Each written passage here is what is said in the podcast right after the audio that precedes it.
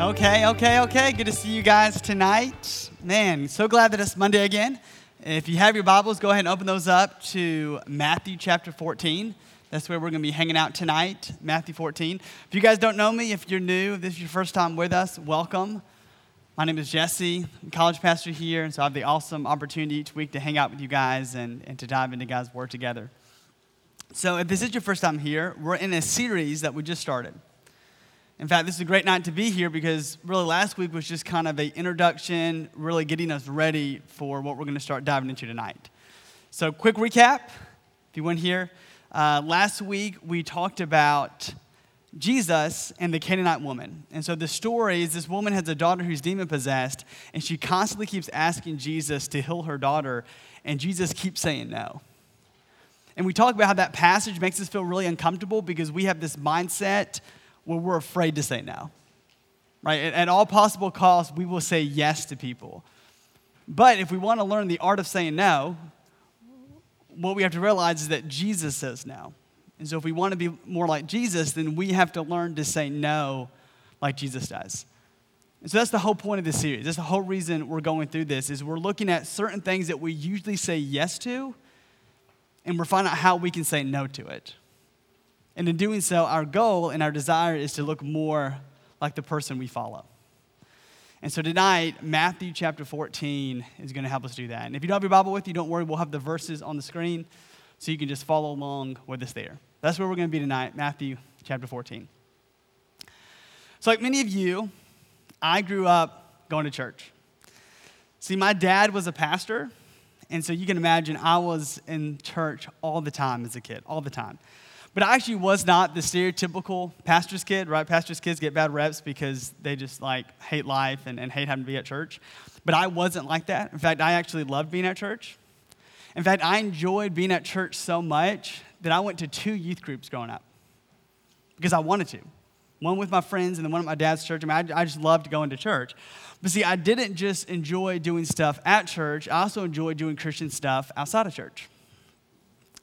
Like, for example, when I was in middle school, me and a group of my friends thought it would be really cool to make these Christian t shirts to sell to people.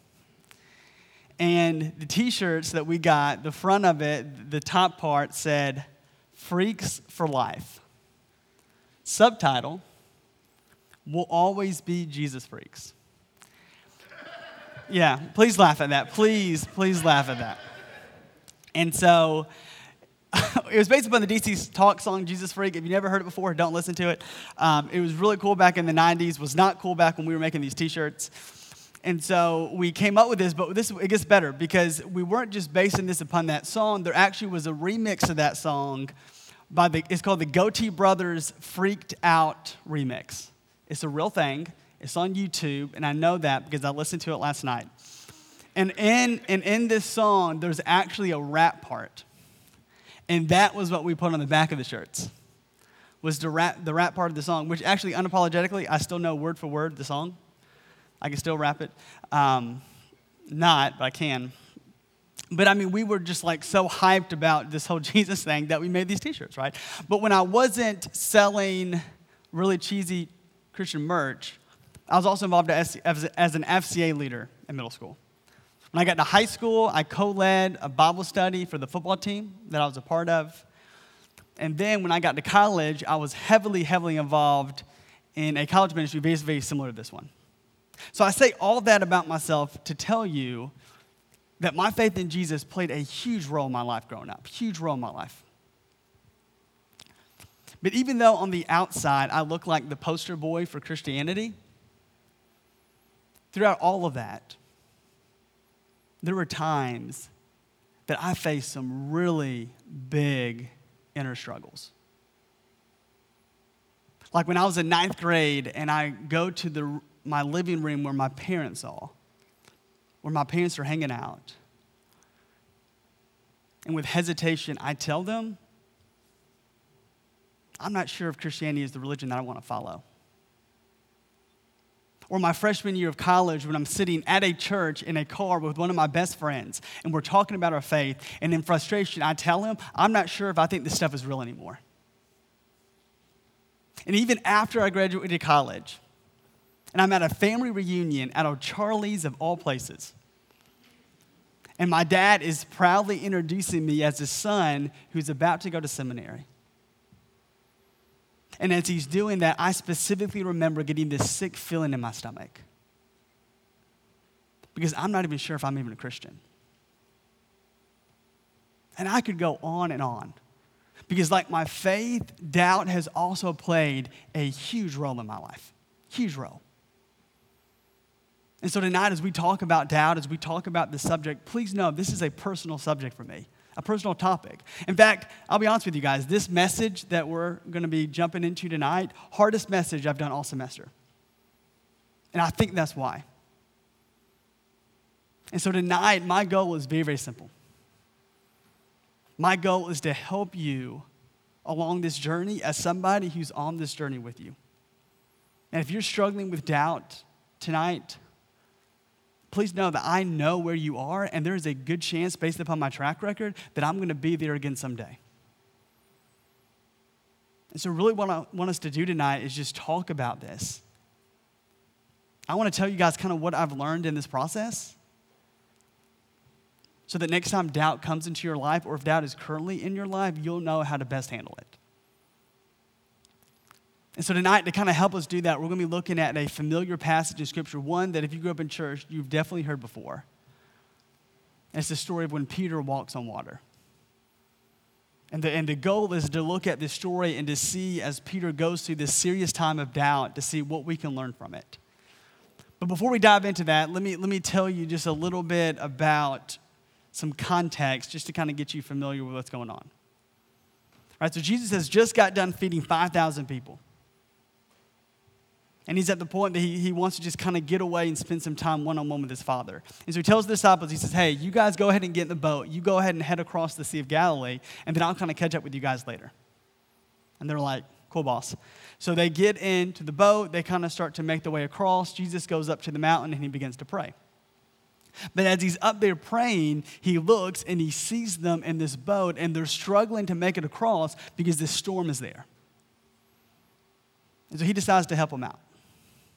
But instead of doing the normal thing that somebody would do in that situation and getting in a boat and going after them, Jesus, because he's not normal, right? He's, he's got the whole God thing going on, he decides to just walk on the water, right? Just make it simple. And he just walks on the water out to them. And so, for very obvious reasons, they begin to freak out a little bit, right? They think he's a ghost, right? They don't understand what's happening. And that's where we pick up in our story in verse 27 says, But immediately Jesus spoke to them, saying, Take heart, it is I. Do not be afraid. Now, every other one of the Gospels that mention this story stops right here, but Matthew tells us about something else that happens in verse 28. It says, And Peter answered him, Lord, if it is you, command me to come to you on the water. He said, Come. So Peter got out of the boat and walked on the water and came to Jesus. So once everybody kind of calms down because Jesus like, look, don't freak out, this is only me. Peter realizes what Jesus is doing is pretty crazy. And so he wants to have some of this. So he asks Jesus, hey, can I, can I come out here and join you? And Jesus is like, yeah, boy, come on. That's actually the exact translation from the Greek.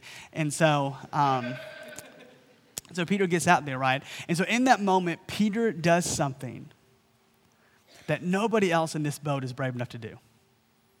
Peter gets out of it. Peter gets out of this boat and he doesn't just get out and stand there. Instead, he gets out of this boat and he walks on the water as he makes his way towards Jesus. I mean, just think about that. Just think about how much courage it took Peter to do this how much he had to trust Jesus just to get out of the boat and to stand on something that we all know people don't stand on. And then how much faith he had to have in Jesus with every step that he took, going closer and closer towards him. Just trusting that Jesus wasn't going to let him sink. I mean, this is crazy.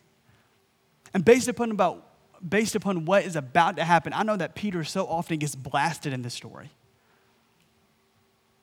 But Peter is the only one of the disciples who trusts Jesus enough to ask him to come out of the boat and then does it. And here's why I point that out. Because so often we associate spiritual doubt with spiritual weakness. Right? So often, you know, we, we understand if somebody who's just becoming a follower of Jesus decides to doubt something, right? We understand if somebody who's immature in their faith starts to go up some struggles in their life. Right? We get that, but but we feel like somebody who's been a Christian for a while, right? Somebody who's been following Jesus for a while, somebody like us, we don't feel like that should be happening. Right? We feel like somebody who has a strong faith like us shouldn't be wrestling with some of the things that we wrestle with, and definitely shouldn't be thinking some of the thoughts that we think. And so, what happens is we go through doubt and we find ourselves thinking that something is wrong with us. But see, this passage shows us that that's not true. Because remember, Peter is the only one who has enough faith to get out of the boat. The only one who has enough faith to believe that Jesus is going to hold him there as the dude defies gravity.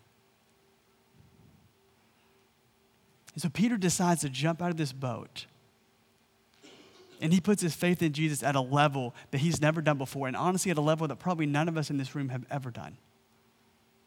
And his confidence in Jesus was higher in that moment than it's ever been. And so when we doubt, it doesn't mean that we have a weak faith, and it definitely doesn't mean that something is wrong with us. Don't let the enemy make you think that. Because what we're about to find out in this story is so often our biggest moments of doubt come right after our greatest moments of trust. Because as Peter is sitting there hanging out with Jesus on this lake, listen, listen to what happens in verse 30. He says, But when he saw the wind, he was afraid. And beginning to sink, he cried out, Lord, save me. Right? So as Peter is having this a crazy adrenaline rush, right? He is hanging out on the waves with Jesus. All of a sudden, he sees something.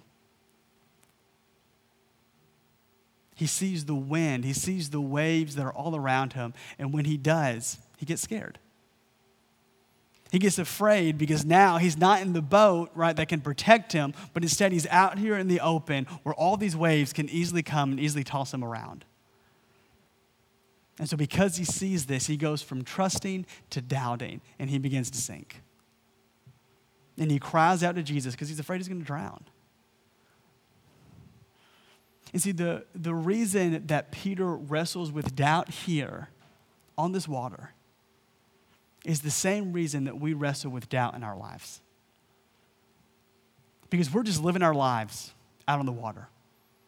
Right? We're living in this relationship with Jesus where we're growing. We feel like we're looking more like Him, right? We're just trusting Him with all the stuff that is happening in our lives. And then all of a sudden, something happens. All of a sudden, something happens. We see something, and it scares us. All right, maybe we're on YouTube and we randomly go across this video that talks about religion and science, and it makes some pretty good points, some stuff that we've never really thought about before. And then we start worrying that maybe all the stuff that we've been taught as a kid really isn't true. Or maybe we go home one weekend and we're hanging out with our parents on a Friday night. And over dinner, they kind of open up with us and they tell us that their marriage has really been struggling lately. And then as they fight back tears, they tell us that they've decided to get a divorce. Or maybe after we have fallen into that same sin that we just can't move past. And we're sitting there just feeling guilty because of what just happened. We start to think about this question that frightens us. That because I keep doing that, what if that means I'm not really a Christian? Right? All of these are these scary situations that we face. And so often they just come out of nowhere. And like we when we go through this, what we find ourselves doing is focusing on the fear that's right in front of us. We find ourselves looking at the fear that is right in front of our faces. And so, even though doubt can take all different forms, what we see at the core of it is the same is that we doubt when fear becomes our focus. Right? We doubt in our lives when fear becomes our focus. Because think about it, that's exactly what's happening to Peter in this story. Exactly what's going on, right? Peter's hanging out with Jesus, right? He's doing this awesome thing that nobody else was willing to do. And then all of a sudden he sees something. And he starts to doubt because he focuses on his fear, right? This storm that was coming instead of focusing on Jesus. And see, the same thing happens to us. And the reason we are doubting in our lives is because we're focusing on something that scares us.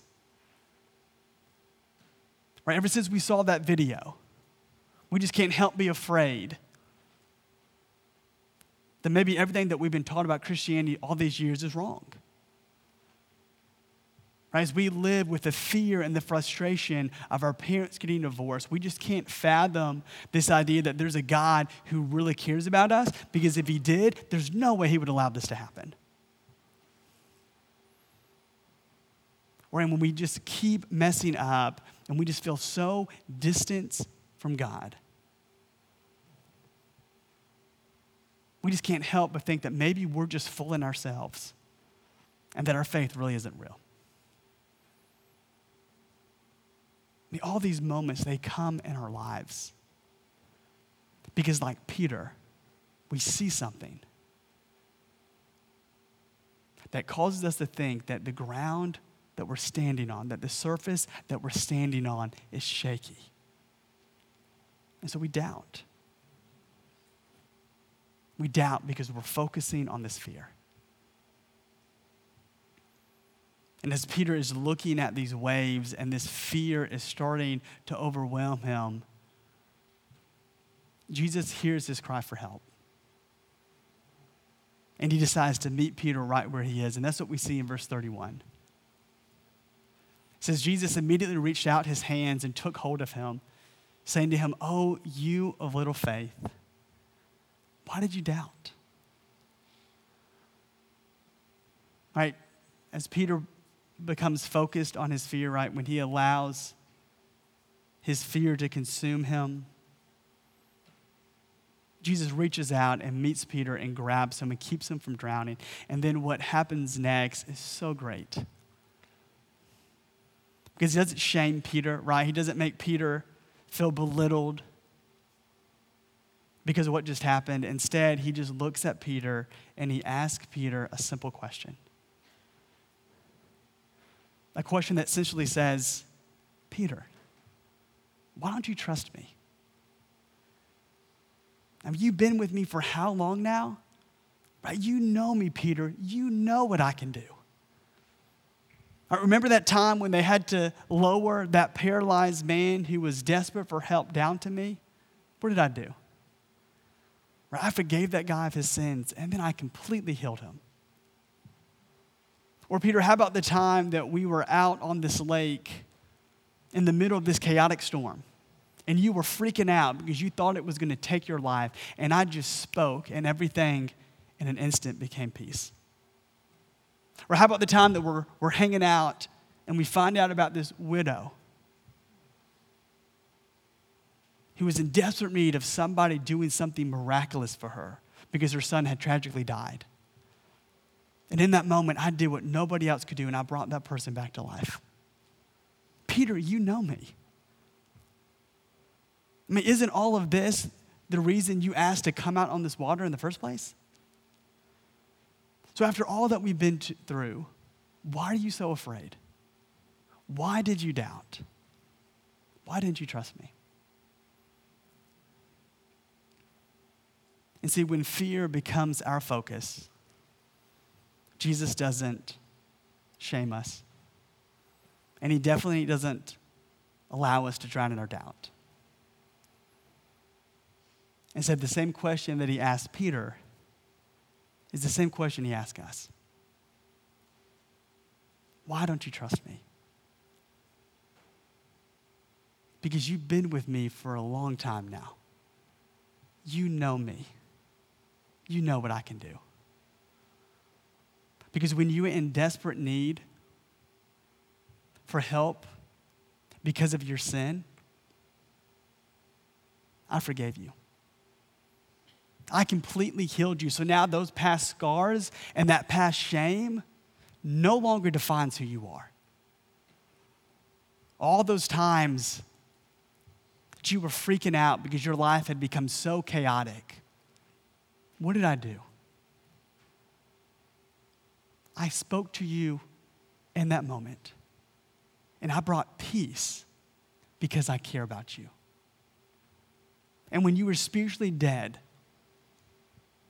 because of your sin, and you needed somebody to do something miraculous, even the historical evidence shows that I did what nobody else did. I tragically died on a cross in your place, and then three days later, I rose from the dead because I wanted you to spend forever with me in a place that is so much better than this one. So you know me. I mean, isn't that why you asked me to come into your life in the first place? So, after all we've been through, why are you afraid? Why do you doubt? Why don't you trust me? You see, I love this question that Jesus is asking here.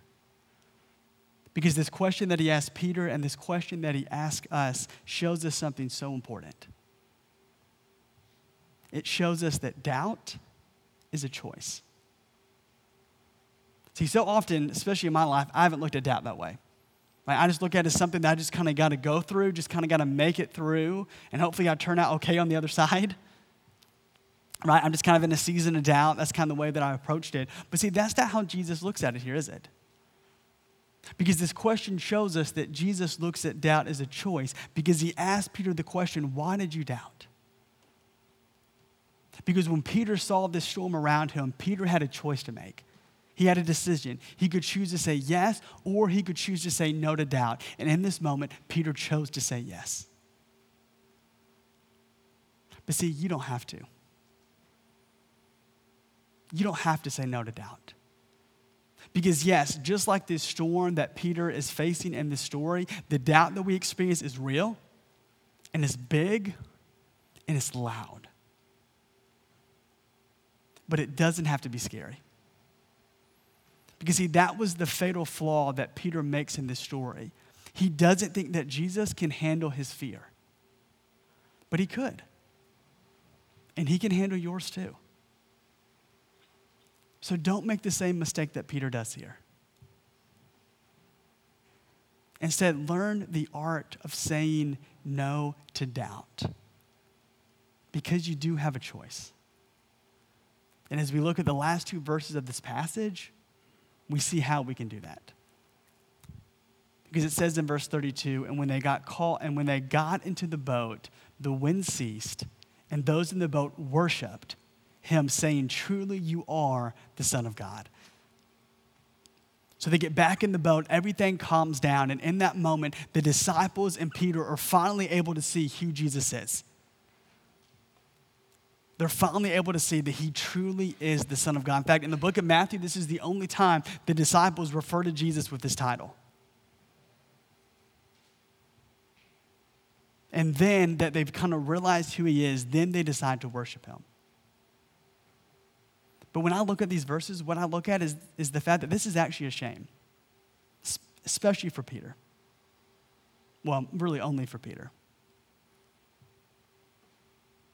Because Peter should have realized who Jesus was when he was out on the water. When him and Jesus were doing something miraculous, Peter should have understood in that moment who Jesus was. And in that moment, he should understand that he really was God's son. But Peter misses it. He gets scared. And then it's not until he gets back to the boat that Peter is able to worship Jesus. Now that everything is calm, right now that the storm is away and Peter's pe- fear has left. See, it is so easy for us to worship God when life is simple, right? It's so easy for us to worship God when things are going the way that we want them to. But when doubt hits us, when we get scared, when life is difficult, that is when it is so hard to worship God. And so, so often we just kind of wait until the storm moves by, right? We just kind of wait until everything passes, and then we feel like we can finally get our relationship with God the way that it should be. But what we have to remember that Peter doesn't is that even in your doubt, Jesus is still God's son. And even in your doubt, you have no reason to be afraid. You have no reason to worry. And so, if we want to understand the art of saying no to doubt, what we have to remember is that Jesus is always the Son of God. And so, we have to know that when we see something scary, when we see something that we fear, when we see something that causes us to doubt, what we have to hold on to is with the reality of what we already believe. Is that Jesus has gone to a cross and he's died and he's now reigning over the universe. And so, therefore, you can trust whatever is happening in your life that God is there with you, and there's a reason that you're going through it. We have to believe what we already know to be true. Because if you want to learn the art of saying no to doubt, then you say no to what you see so you can say yes to what you believe. You say no to the fear in front of you that calls you to doubt, and you say yes to the God who's beside you, who's done everything possible. And then you choose to worship him now because he's still God, regardless of what's going on in your life. See, as somebody who's walked through doubt a lot, it's good to ask questions. Right? I've, I've learned that as, as, as a logical thinker that I am, I love asking questions. I love examining myself. I love doing research. Right? All those things are so important. And if you're struggling with doubt, my encouragement to you is to do that. Because there's no question that's too hard for God, right? There's no question that you have that other people haven't looked at and examined and given good answers for.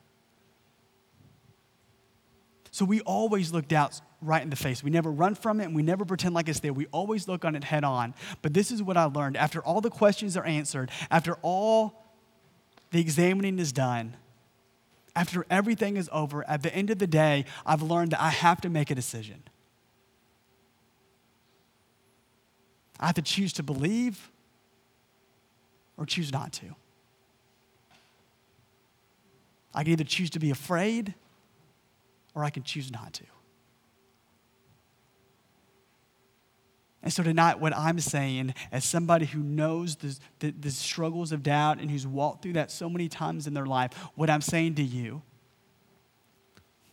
is in this moment, choose to say no to doubt and choose to worship Jesus. I mean, I wish when I was going through my time of doubt, somebody just would have told me, just think about what God has done in your life just to remember everything that He's done. Right? Remember the moments in your room where you were alone and He met you there. Remember the times that you're at a place like this and you were worshiping and His presence was so real, He felt like He was closer than your skin. Like, remember those moments and hold on to who Jesus is. Because those moments are still real even when we doubt. And Jesus is still God's son, even when we can't understand what's going on. So, tonight, my challenge for you as we wrap up this is to choose to worship Him. Don't wait until you're out of the water. Don't wait until you're back in the boat. Don't wait until life is easy. Don't wait until things seem good. Don't wait until life is better. Don't wait until you finally get to the other side. Choose to worship Jesus now, even when it's shaky, even when it's uncomfortable, and even when you have no idea what's going on. Because at the end of the day, He still loves you, He still died for you, He still forgave you, and He's still chasing after you. And so tonight, choose to worship Him. Choose to say no to what you see and choose to say yes to what you believe. Choose to say no to doubt and worship the God who did everything to save you. Father, thank you so much. Thank you so much for tonight. Thank you so much, Lord, that regardless of the doubt and the struggles that we're going through, we can always hold on to this reality that you are God who died for us. That we can choose to say no to the fear that consumes us, and we can choose to say yes to a God who can always handle our fear. And so, my prayer tonight, God, my hope tonight, Father, my desire tonight is that every single one of us will come to this place and say, I don't care if I feel uncomfortable. I don't care if it feels like the ground beneath me is shaky. I don't care if I'm looking over to the wind and I'm afraid. Because, Jesus, you're bigger than that. And what we know from your word is that faith struggles make our faith stronger. And so tonight, God, my prayer for every single person in this room is that you'd make our faith strong. That we'd be reminded of who you are and what you've done for us. And that we'd worship a God who is always bigger and is always doing something when we can't see it. In Jesus' name I pray. Amen.